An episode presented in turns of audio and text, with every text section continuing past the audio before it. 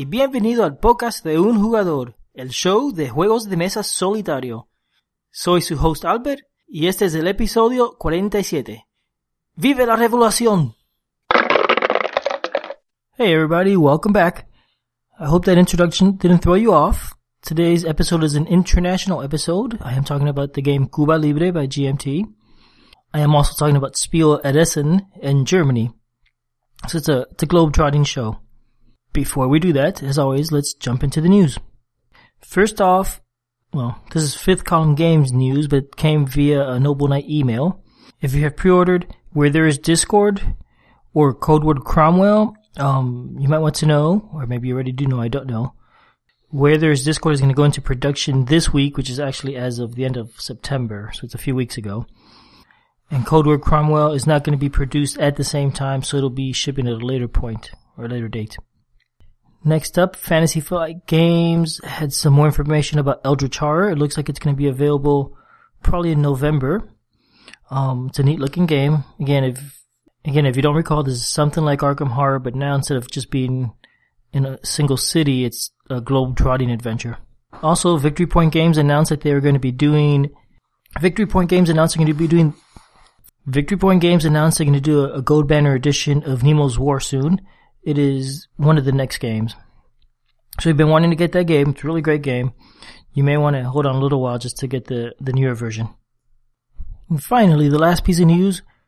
The One Player Podcast is moving its world headquarters. That's right. We're going to be relocating to a larger office. Bigger studio, bigger everything. What this means to you is that the next show is probably going to be delayed while we move all our stuff and take care of all that. I don't know when it'll happen. There'll probably be another show in the next four weeks. Uh, possibly not. Sorry about that. Just hang on. Something will happen. Now, related to my move, after I'm done and I'm back, I am planning to sell some games and just reduce the amount of games I have and call my collection. I have no idea how many games I really will get rid of. I have high hopes to to shrink my collection down by half or something like that. As I was going through my game collection on BGG tonight, I wasn't really finding I could get rid of every other game even though I say I will. Anyway, when that does happen, I'm going to do an auction on BGG. Anybody that is a member of the guild is going to get 10% off whatever the final price is. You have to join the guild before the auction starts, so go do it now. Just get in there if you haven't already. Join the guild and, you know, maybe you'll find a game you want. I'm sure there'll be some solitaire games. I know there'll be some multiplayer games. I have no idea if they're good or bad or whatever. You know, we'll see. So anyway, let's go visit Germany.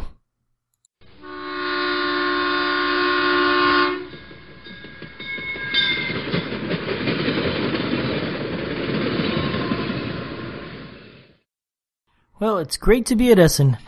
Unfortunately, Spiel is two weeks away still at this point, but it's coming up soon. So while we wait, why don't we uh, look at some of the games coming out this year? I have gone ahead and made a geek list on BGG for all the solitaire games or solitaire friendly games I found, going through the official BGG Essen preview list. Um, I found something like 30 or 40 games. I'm going to go through and just mention some of the ones that seem most interesting to me. But uh, I urge you to go look at the geek list and check it out for yourself. It's really interesting. There's, you know, it's a bunch of neat games. And honestly, I, I recommend just going and checking out the the geek list for all the games being released at Essen that have been found at BGG. It's really neat to look at. Just some really cool looking games coming out this year, whether they support solitaire play or not. The first one I saw that I thought was really interesting is uh, Seven Days of Westerplatte. This is a this is actually a cooperative war game. I've never seen anything like that before. I think from what I saw, it's probably more of a Euro than a war game in the traditional sense. But still, it looks pretty neat. You are playing Polish forces trying to hold back the German army, or maybe the German navy, from taking over the city of Westerplatte. The next one is Carnival Zombie. The, I like the artwork in this game, and really that's what drew me, to, and really that's what drew me to it first. Uh, but the game is about fighting zombies in a, an ancient Venice during a carnival. How cool could that be? Next is Caverna, Caverna, the Cave Farmers. This is uh, another game by Uwe Rosenberg. Actually, he's got two that I know of on this list. The other one is Bremerhaven, which is supposed to be sort of similar, or at least in the vein of Le Havre. Caverna is more like uh, Agricola. Looks really neat. Next one is Countdown Special Ops. Um, it's a game where you're some sort of special ops and you're fighting horrible people or something. I don't know for sure, but I get the feeling maybe it's something like Mission Impossible. And I always thought it'd be really cool if there were a Mission Impossible solo game, or I'm sorry, a Mission Impossible cooperative game, where everybody has different types of characters with totally different abilities and they have to do totally different stuff. I don't think this is necessary quite like that, but still, the the same sort of style theme, if nothing else. Next is Legacy, the Testament of Duke de Crecy. I like that really just because of the title. It's set in 1729 in pre-revolutionary France, and I will let you find out more about it yourself.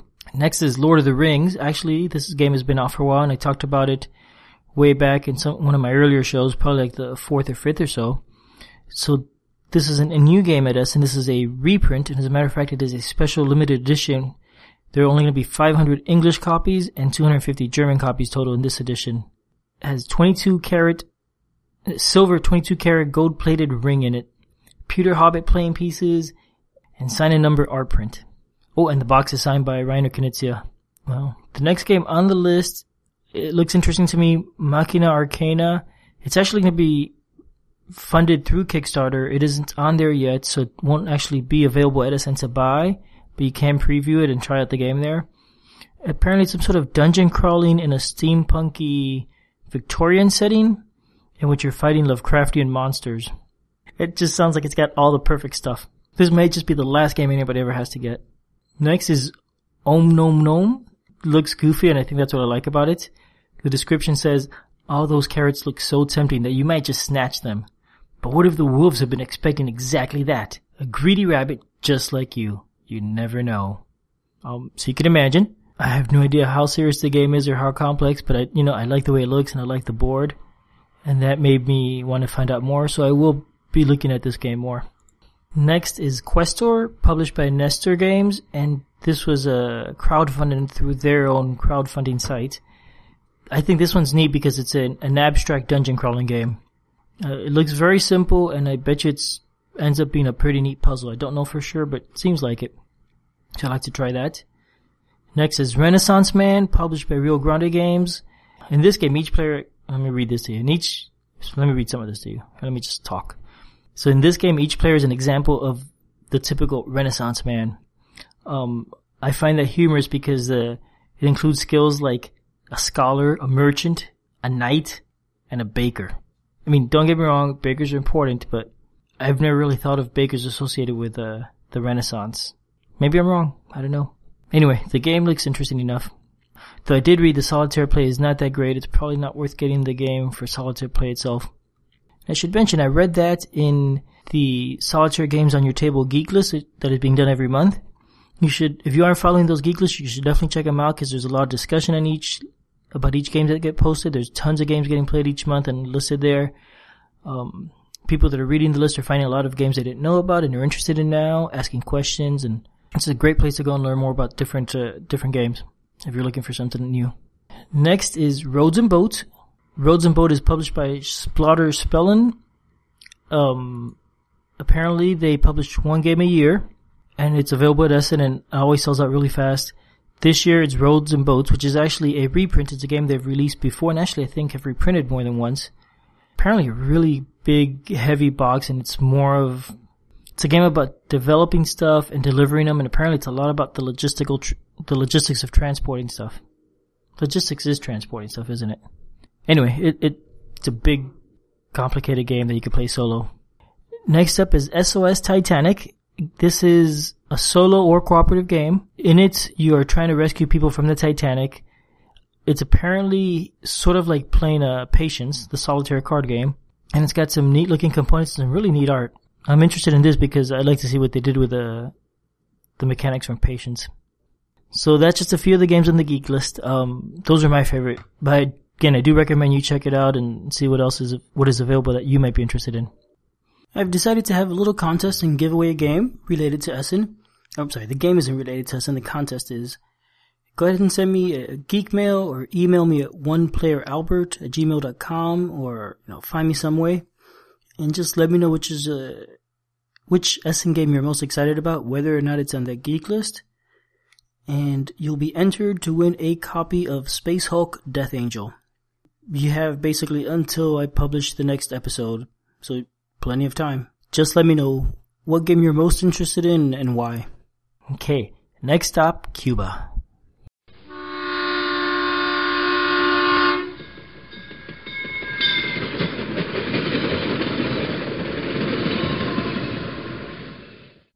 Okay, so today's game is Cuba Libre.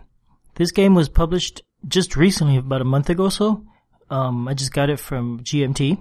It is published, it is designed by Volko Ruhnke and Jeff Grossman. It is a game about Castro's insurgency, as the subtitle is, 1957 through 1958. It is a game about the Cuban Revolution, where what ended up happening was Castro took over control of Cuba from Batista. Batista was a dictator running Cuba at the time. He might, well, no, he may have been elected. I don't really know, honestly.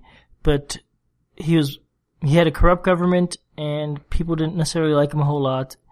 Though he did have backing from the US for a while. Anyway, this game is part of the Counterinsurgency series. Uh, GMT has currently, I think, three games in the series, and there's another one coming out some point soon. Um, the two available are Andean Abyss, the one that came out first. I think it came out last year. And the other one that came out the same time as this is A Distant Plain. That one is set in Afghanistan, the current war going on, I think. So what can I tell you about this game? First of all, the box is big. It's really big. It's, um, sort of like the size of Combat Commander. It's your typical wargame bookshelf box, but it's about three inches deep. When you open it, what you'll find, much to my surprise, is the box has a big insert. It probably didn't need to be three inches deep, but it is, and I do appreciate that.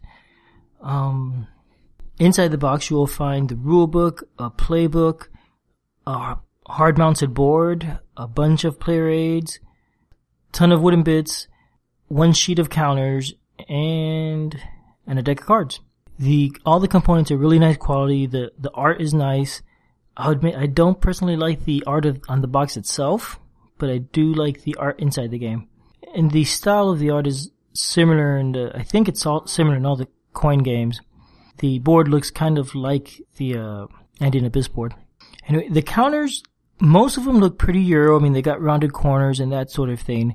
There are a few small, squarish, square cornered uh, wargaming counters that could probably use a little bit of clipping, but there aren't very many of those. There's a bunch of wooden bits. There's enough. There's all the bits needed for each of the four players. It's a four-player game, which can be played. Well, actually, can be played with any number from one through four. The reason this game works solitaire is because it brings rules to use robots, and I'll get more into that later. Um, the cards are nice. There's a small flaw in it specifically for the solo play, where it impacts the solo play a lot, and I'll tell you more about that later. But it's definitely not unplayable.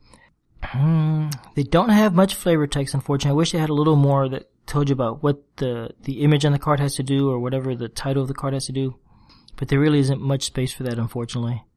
And uh, another really neat thing about the board and all the components is once you're playing, you barely need to look at the rulebook. If you're familiar with the rules, you won't have to look at look at it at all once you're playing because all the information is on the board and the cards and all the player aids. It was, it was very well done, actually. The rulebook itself is very well written. It was very easy to follow. It has a glossary with references to the pages where the rules are associated with the different terms, and there's references to rule, other rules throughout the book. All the player aids will tell you what section of the rule to reference if you need to go look at the rule book.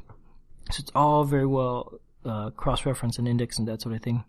So I told you about the components and very briefly, let me tell you what the gameplay is like. It is a card-driven war. Well, it is a card-driven war game. The term war game is probably questionable, but let's just go with that for now. There are four sides. One player will control Batista's government. Another will control what's his name again? Another one will control Castro's insurgent army. A third will control the syndicate, which is basically the casinos and the mobs that ran them at the time.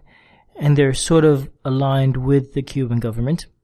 And the fourth is the DR, which stands for Dominican Republic. No. Okay. And the fourth is the Directorio, which is a, I don't know, I guess it was a, another insurgent group, another revolutionary group a lot like Castro's army, but I think it was more centered around students and a student revolt. And again, those are sort of loosely aligned. And what I mean by aligned in this game is generally that stuff that benefits one of them often benefits the other. Um, so there's four sides. They're asymmetric. The government side, the government forces and the syndicate, the casinos play very differently from the other two from the insurgents. The insurgents play pretty similarly, but again, even then there are some differences in how they work and that sort of thing. If you're playing a solo game, you have to play one of two sides, which is pretty neat. You actually get to pick two sides. I know in the first game, Andean Abyss, you only have one choice for which side you play in the solo game. Here you could either be Batista's government or Castro's revolutionary army.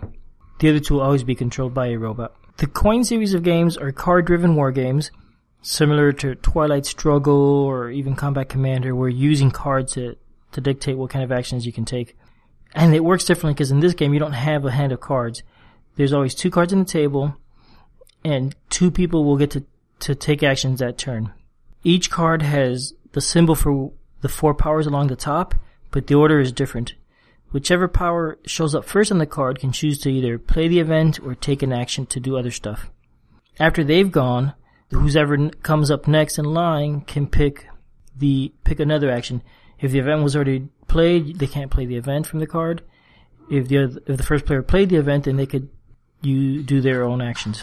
And there's some other restrictions on how that work. I'm not going to get a lot into those details. I think once two powers have taken their actions, whatever they choose to do, the turn is over, and the next card comes up, and whoever didn't take an action the first turn now is able to take it the second turn. So again, they go through the card in order, and whatever order they are in, they take their actions. What that does is, as you're playing, oh, excuse me, cat, you're drinking my water. Can you drink more quietly? Over there.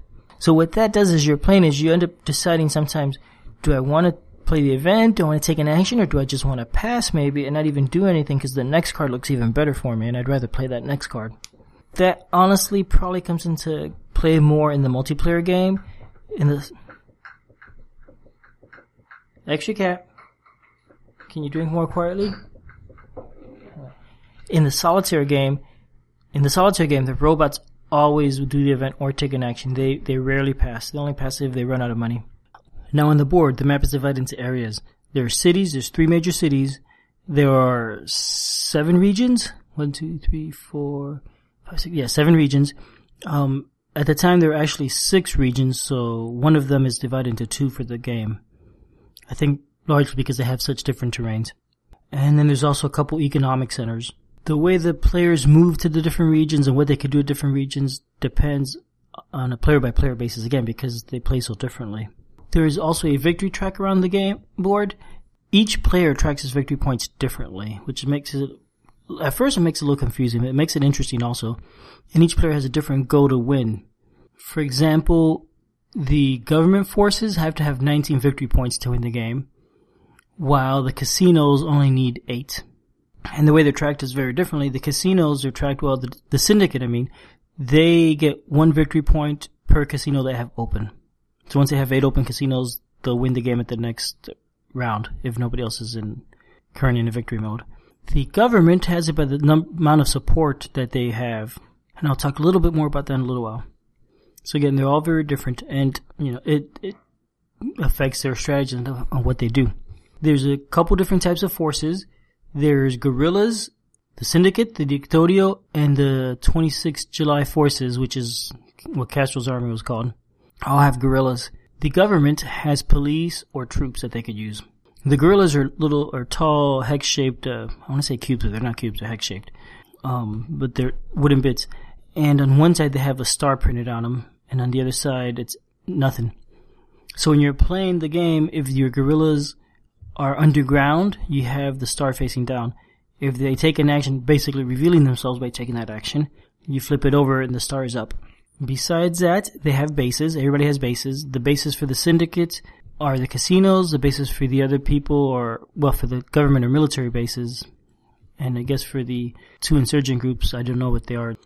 Um, the syndicate can make money from the bases. The other ones could raise troops from their bases you know, again, as I'm going through it, I'll mention this a lot probably is they all play very differently. As you could see, they, there's little quirks into what they can do and how they do things that is very different for each power. And I think that's one thing that makes this game really interesting. Um, now I said this isn't quite a war game, and the reason is because of the way combat happens. It's very indirect. I think the only, well, I haven't done any direct fighting upset as the government. It's a little bit hard to do it when you're playing the July 26 forces, I think. I don't know. Maybe I haven't learned the game that well yet, but your main way to affect the game and the map is using terror. And maybe I should then talk about the different actions a player could choose. They, they vary by power, but a player can do terror basically in an area, um, a terrorist act, which raises the, the terror level in that space, makes it scarier for people, and, and it turns the, um, and it turns the will of the people towards one force or the other. For the government and the 26 July forces, the, the way they get points is what by how much support they have from the different regions and cities. Actually, the government gets support. I'm kind of all over in this, but let me go back to describing the spaces. Each of the spaces has a number, which is the the po- the value of that space, the population, and it has a space for a control marker, which is who has the most troops, or who has a majority of the troops, which is not necessarily the most. I could have the most in a space if I have three cubes, and each of the other three powers have one cube each, but I don't have a majority of that space. Since I have three and there's six total. So you can control a space if you have a majority, if you control it with a majority of pieces, not cubes. Um, then there's also another space to mark on the, for each region, which is, which is the influence for that space. Okay, so each space could have support or opposition, and it's a range of five. You know, okay, so the way I think of the scale is it goes from negative two to positive two. Active support is 2. Passive support is 1. Neutral is 0. Passive opposition is negative 1. Pa- active opposition is negative 2. So a space could vary anywhere in that range. The government and the 26 July forces get victory points based on that. If the if the space is in support, the government gets well, if it's a passive support, it gets one times the population of that space in victory points. If it is active, it gets two times the population. The 26th July is the same for opposition to the support. And so the way the powers can uh, affect that, the way the insurgent powers can affect that is by doing a terrorist action in that space. To, and that'll shift the support generally towards them. The government can do civic actions to shift the support towards their side. I don't think I want to go into all the actions in detail, but maybe I'll have to. I, don't know. Let's see. Um, there's rally, which is basically how the insurgents raise armies. There is marching, which is moving from one space to an adjacent space. There's attacking, which is actually fighting with a die roll to see if you, you're successful and if you kill enemy units. And there's the terrorist, the terror action, which basically shifts that uh, support opposition marker. Now, when you're playing, you could take that action in as many spaces as you want, and you have to pay to do that action. The cost for the government varies between two to four dollars or whatever it is, and for everybody else, it's one, a cost of one per per region you do the action in. There's also something called a special activity that you could do along with your actions. You could do when you do your action, you do it as many times as you want on the board that you could afford or that you can do within the rules, and then you could do one special activity. There could be infiltrating, which lets you convert a an enemy unit to one of your own units. It lets you shift support. There's an ambush which lets you automatically succeed in an attack if you do an attack. And there is kidnapping, which goes along with the terrorism that lets you then take money from one of the other powers at that space. Generally, the government or the syndicate only. For example, you might be doing terror and doing some sort of terrorist action in a casino and then taking money from the casino at the same time. Uh, or it could be a kidnapping or something like that. I'll say the terrorism is one of the main ways for the insurgents to raise money.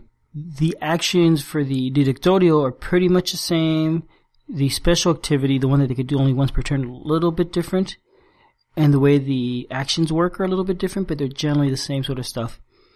The syndicate's actions revolve around raising money and building casinos and moving that money around on the map, traveling with it.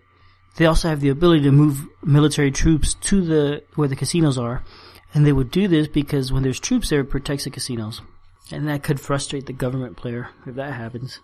The government's actions are a little bit different. They could train troops, They could garrison troops, which basically lets them redeploy the troops. Well, actually, when I said train, it's not just troops, it's police or troops. They could garrison, which means basically move cubes around on the board. They could do a sweep, which lets them flip over underground guerrillas to be facing up. When a guerrilla's up, they generally can't take an action like a terror. If they're, they're already, uh, face up and the cover is blown, then they can't go terrorizing stuff. Everybody knows who they are. Anyway, and the final action is assault, which lets them remove their, remove those, uh, active guerrillas on the spaces where they're at. I think that's as much as I'm going to say about the actions. There, there's a few choices. Again, it varies by player. That's really the key things here. And the player or even a robot's way to interact with the game are either through the events or through taking actions. So when you're playing a solo game, I said you use robots for the other players. Um, the way it works is you have a flowchart per player and it'll say things like your first choice is for the 26th July. Can they do terror in a space where they get to shift the up towards opposition or maybe take money from the syndicate or from the government? If yes, then do a terror action. If not, go to the next step in the flowchart. And you do that for each of the powers. There's a flowchart for each of the powers. You know, I wonder if in theory you could actually play the syndicate or Directorio as a player and let the other three be the robots. You know, they don't mention anything in the rules, but I suppose it's possible. Heck, I suppose you could actually have four robots playing against each other and you just sit back and move the pieces around for the robots. Anyway, I personally found the robots confusing. Um, you know, this this game isn't complicated. It's not very hard. The rules are pretty well written, very well written, and pretty straightforward. But I found trying to learn the robots and the mechanics of the game at the same time was really hard. This is a game where I think you're better off getting some friends and learning the game with friends, and then starting the robots once you're more familiar with how the game works. The first time I played, I think it took about three hours, and I gave up, and I wasn't quite halfway through the game yet and it was because I was going back and forth a lot through the flow charts and the reference charts that tell you the different actions and the rule books and the board and all. It just took forever. So actually, I should probably mention the earlier I said there's one thing about the cards I didn't like. When you're playing the robots, when it's their turn to take an action, by default they always choose the event. However, you look at the card and um, where the symbol for that player powers player's power is at, if there's a halo around that symbol, that then you want to look in the reference chart to see, because it might tell you they don't play the event or they play in a certain specific way. The problem is that that halo is really hard to see. As a matter of fact, the first time I was looking, I looked through the cards, I just didn't see a halo. Then I finally had to go look back at the rulebook and I, I could see what it is, and it's a very light gray, hard to see circle around the player power icon. I wish they either made it more bold and more easy to see or just something different. So it's not a huge thing. Once I got the hang of it, it's not hard to find, but I'm not always sure when I see it. I have to double check a lot of times just to be sure that I don't miss one. And probably as you're playing, it'll you could tell if the card doesn't make sense to play because it's just not benefiting you in any way. Or I'm sorry, not benefiting that robot, or that robot's action is going to help the player. As a rule of thumb, if the event is going to help the player, that robot probably shouldn't be doing it and has a halo around their icon. Anyway, so that's one complaint. My only other complaint about the game is that the rulebook has, well, all the information you need once you're familiar with the game is on the board and on the cards and on the player aids, except for starting money. That's the only thing you really have to look at the rulebook to figure out how much money the player should have. I wish that was marked on the board. Even the number of points each side needs for, for victory is displayed on the, on the board and a nice highlight by those spaces. It's subtle and but it's easy to see. Anyway, so so that's really my only complaints about the game. I do like the game. I had a lot of fun playing it these last few weeks. It's been hard, slow going, getting used to the game, and my play has sped up as I go along. Well, first let me step back and tell you why I want I was interested in this game in the first place. Is because I was born in Cuba. I left when I was really young. I was only two years old, but I was born there. I, obviously, I have no memories. I left it too. We went to Spain and lived there for a few years. And then we moved to the U.S. and I grew up in Florida, South Florida, so not far from Cuba. That culture is still all around me. And then I uh, moved to San Francisco. It turns out that if you live in out west in California, you're if you're Hispanic, you're Mexican by default. Um, everybody just assumed I was Mexican. They were always surprised to hear it was different. Now I'm in South Carolina and I am just vaguely Hispanic it's no longer so clear cut. And growing up in Florida, if you're Hispanic, you're Cuban also. Just like in California, if you're Hispanic, you're Mexican. Anyway, so, you know, having been born there, I was just really interested in the game.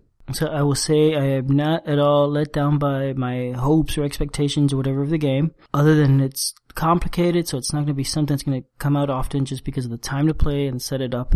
Fortunately, because I am moving into the new house, as I mentioned earlier, I'll probably have a room where I could just play the games and shut the door so I don't have to worry about cats coming in and messing up my board. So I could potentially leave the game out overnight, you know, starting one day, finish another day. But I have enjoyed, I definitely have enjoyed the game. Um, I find the robots a little annoying because they take a lot of time going through that flowchart. I think a lot of that is just not being familiar with the rules. I am finding as I play, I'm starting to realize that a lot of times you, you kind of follow the flowchart a little bit, but then within its guidelines, you just do what's the best choice for the robots. So in a way, I'm just basically playing a all sides of a four player game. Except I'm rooting for one specific side. Actually, that's not true because every time the robots are taking their action, I would get excited if something good happened for them. And I have to remind myself that, you know, that's actually going to hurt me, so I shouldn't be happy for the robot. So I wonder if it maybe be fine just to play all four sides myself and it would work well.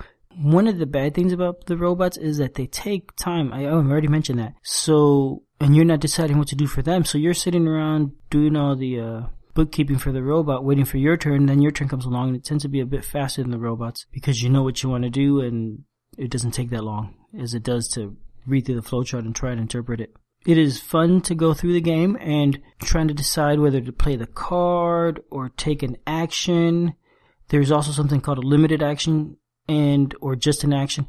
When you're playing the game, you can either choose to take the event or play the action with the special ops that I mentioned or just play the action without a special ops. Um, you would choose that last one, well, either because you can't do a special ops, or maybe because if you do that, then the next player to go, his only choice is to do one action in one location. So you could really restrict them. You know, that, that's one good way to keep a, the robot from playing an event. If an event's coming up and you really don't want it to happen, and your choice is either to play it or not play it, then taking that option of a uh, Taking that option of only doing an action will keep the robot from doing the event. You know, you kind of limit yourself to what you can do also, but sometimes it's a better choice. So as you're playing, so as I'm playing, I'm finding I'm really enjoying trying to figure out what to do. I'm enjoying that, that uh, card driven mechanic and choosing what events I want to play and which ones I'd rather pass on or which ones I want to keep the robot from doing. All that management that is really neat. The, I'm finding the combat still a little bit confusing. I'm, it's not 100% clear on me how to play well. Though the one of the games I finished, I came pretty close. It was actually a tie between me and one of the other powers, and they won only because the rule says in the case of a tie, the robot always wins. You basically have to do better than the robots. What else? Ties, robots. The solo game is long because the way it works, there's four, there's four know, scoring rounds, and when you get one of those, the game can potentially end. If somebody is has enough victory points to win, they uh, the game will end normally at that point and that person's the winner. If you're playing solo, you could only lose at that point. If the robots have enough points to win the game, you lose. You have to make it all the way through the end of the game and then be the winner. Um, so that does drag out the solo game a little bit. I did lose one game actually in the, in the first uh, scoring card. It was only like after about 20 minutes of play. It was really fast. I'm finding now a, a full game takes me about three hours to play. The setup time is really fast but the actual playing is about three hours, including all the referencing the rules and going back and forth with the flowcharts and robots and all that. I found the government easier to play because of the robots again. Um, the robots for the syndicate and the 26 July forces are pretty similar. So if you're playing the government, you kind of have two and a half robots to figure out. If you're playing the 26 July forces, then all three robots are very different and you end up playing three robots. So I, I found that helped. I also found it easier to play in that I understood what to do better as the government forces. I don't know if that's just me or what though. So I think that's it. That's it for this game. I very much enjoyed it. I really like the the way the game works, and I think I would like the other coin series games. Um, because I enjoy the way the card play works and the interaction between the different forces and the, the tough choices you got to make while you're playing. Um, apparently this one is smaller than the other games in the series, and people seem to think that's nice. Don't have an opinion because I haven't played any of the other games. I've only seen them on BGG. Alright, so that's it. Um, I don't know. I'll be on again in a few weeks. I'm not sure what that means, but once that move is over, things will get more back to normal, hopefully, and then I'll be able to do more regular shows. And again, because I do have a, a new game room in the house, there's opportunities to play bigger games and talk about them on the show. It is, right now it is so hard to do those just because it takes so much time and I have to finish it in one evening. Okay, that's it. Goodbye. See you next month.